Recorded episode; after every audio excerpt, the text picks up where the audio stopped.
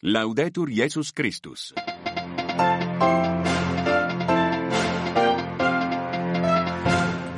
Sabato 24 febbraio, primo appuntamento con l'informazione della Radio Vaticana. Questi i titoli. Oggi, due anni fa, l'invasione russa dell'Ucraina. Nel conflitto centinaia di migliaia le vittime. Oggi G7 a Kiev, mentre continuano i combattimenti, resta viva la speranza e la solidarietà per i civili. Proseguono le operazioni militari israeliane nella striscia di Gaza, decine le vittime. Cauto ottimismo per i negoziati in corso a Parigi. Dallo spazio fino in corsia. Ieri la visita dell'astronauta a Villa Dei ai piccoli pazienti dell'ospedale Bambino Gesù di Roma. Sono le 8 e 44 secondi, buongiorno da Paola Simonetti. Sono trascorsi due anni dall'inizio della guerra in Ucraina, dove oggi si apre nel pomeriggio a Kiev la riunione del G7 che sarà presieduta dalla Presidente del Consiglio italiano Meloni. Sarà presente anche la Presidentessa della Commissione europea, von der Leyen, che assicura duraturo sostegno all'Ucraina. Amedeo Lo Monaco.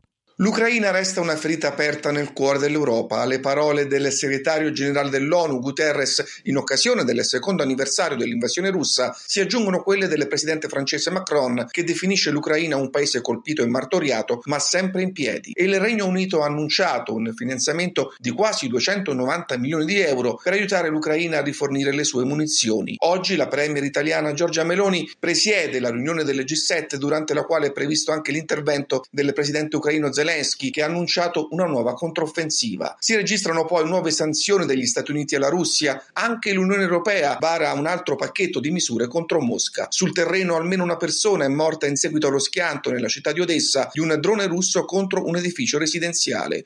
E non si ferma la solidarietà a beneficio dell'Ucraina, sette le missioni per portare aiuto e conforto da parte del Papa, oltre 240 camion carichi di viveri e medicinali partiti da Roma per il paese in conflitto.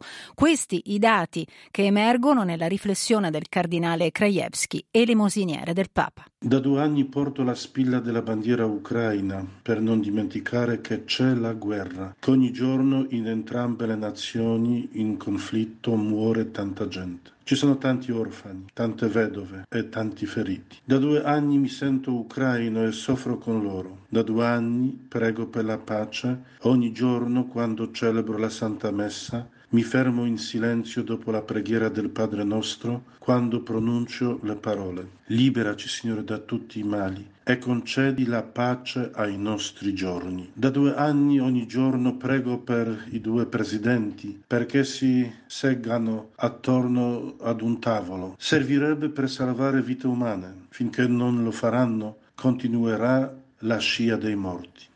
Ma nel dolore e nel terrore non si spegne la forza e la speranza del popolo ucraino costretto ad imbracciare le armi per difendersi.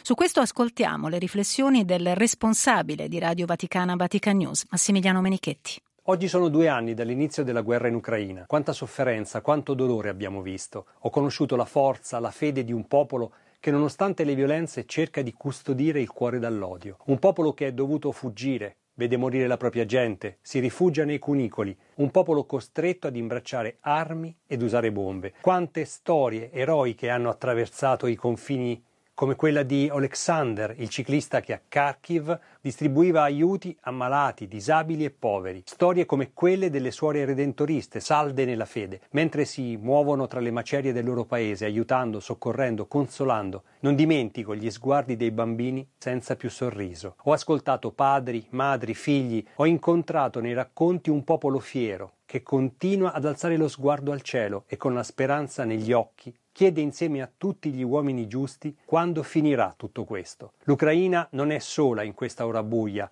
è nell'abbraccio della preghiera della Chiesa che sostiene e costruisce la pace nella certezza che la luce vince sempre sulle tenebre. Voltiamo pagina. Ad Haiti continuano i sequestri ai danni di rappresentanti della Chiesa. Sei fratelli del Sacro Cuore sono stati rapiti ieri da gruppi armati mentre andavano in una scuola. Un altro sacerdote è stato preso dopo la celebrazione della messa a Port-au-Prince. E ci spostiamo in Medio Oriente, lo avete sentito dai titoli 24 i morti in seguito a un attacco di Israele nel centro della striscia di Gaza, mentre proseguono i negoziati per un cessate il fuoco a Parigi, dagli Stati Uniti trapela scetticismo sul piano del premier israeliano Netanyahu per il post-guerra. Il servizio è di Gianmarco Murroni. Ancora bombe su Deir el-Balà. Un raid israeliano ha colpito un edificio che ospitava sfollati palestinesi, provocando almeno 24 vittime, soprattutto donne e bambini, numerosi anche i feriti. Il tutto mentre a Parigi si discute una nuova proposta di accordo per il rilascio degli ostaggi e la cessazione delle ostilità. I passi in avanti sono legati al numero di prigionieri palestinesi chiesti da Hamas in cambio del rilascio dei rapiti israeliani, un numero inferiore rispetto a qualche giorno fa. Tuttavia, fonti palestinesi hanno riferito che il movimento fondamentalista esige ancora il ritiro totale dell'esercito di Israele dalla striscia e un cessate il fuoco permanente. Intanto dagli Stati Uniti arrivano critiche nei confronti del piano israeliano per la gestione del dopoguerra. No alla rioccupazione di Gaza è il messaggio del segretario di Stato americano Blinken.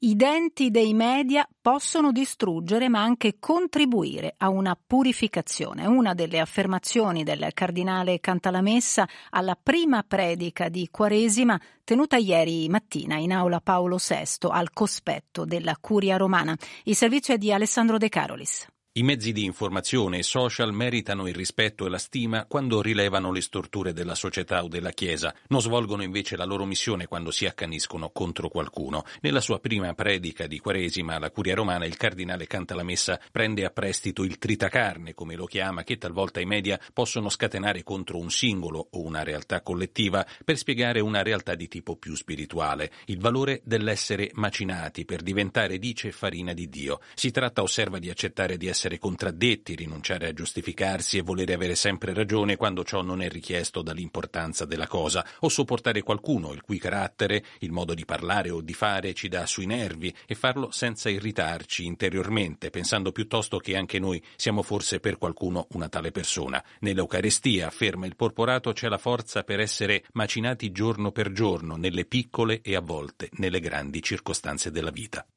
Torniamo all'estero, nuovi attacchi degli Stati Uniti nello Yemen, lo ha annunciato il comando centrale americano dichiarando di aver abbattuto tre droni vicino a diverse navi commerciali nel Mar Rosso. Nessuna imbarcazione è stata per fortuna danneggiata. Sono azioni queste, precisa il comando, che proteggono la libertà di navigazione e rendono più sicure le acque internazionali. Ed è allarme rosso, allerta rossa in Bolivia, quasi 50 persone sono sono morte a causa delle intense piogge che stanno colpendo il paese ed hanno causato straripamenti di fiumi, crollo di edifici e smottamenti in diverse zone, principalmente nella capitale. Tra le vittime anche un bambino di due anni schiacciato da un muro crollato. Dall'inizio delle piogge a novembre i decessi registrati in tutto il paese sono 46. Il Servizio Nazionale di Meteorologia e Idrologia ha intanto attivato l'allarme rosso massimo a causa dell'imminente straripamento dei fiumi nei vari vari dipartimenti. E voltiamo decisamente pagina, visita ieri all'ospedale del Bambino Gesù di Roma dell'astronauta italiano Walter Villadei, da poco rientrato dalla sua ultima missione nello spazio. Villadei al microfono di Adriana Masotti ha spiegato il motivo della sua presenza nel nosocomio pediatrico. Per tanti motivi, innanzitutto perché mi sono collegato dallo spazio con loro ma senza vederli e quindi volevo vedere la sorpresa, la gioia nei loro occhi. Sono bimbi e bambini che attraversano un momento di difficoltà e quindi testimoniare e portare loro un po' di sorpresa, un po' di gioia vedendo un astronauta è una cosa a cui tenevo particolarmente e poi credo che anche lo spazio e la ricerca spaziale possano portare magari dei benefici anche a questi piccoli, questo momento meno fortunati. Lei più volte ha chiesto ai bambini che cosa vuoi fare da grande. Si sentito dire l'ingegnere, tanti sogni, che bello coltivare. È fondamentale, i sogni nascono a questa età. Io stesso l'idea di diventare astronauta era una passione per gli aeroplani che è nata quando ero un bambino e quindi riuscire anche a farli concentrare su quelli che sono i loro desideri e trasmettere loro la sicurezza che questi sogni non sono impossibili ma delle reali opportunità è una cosa estremamente importante a cui noi adulti, le scuole dobbiamo mettere la massima attenzione.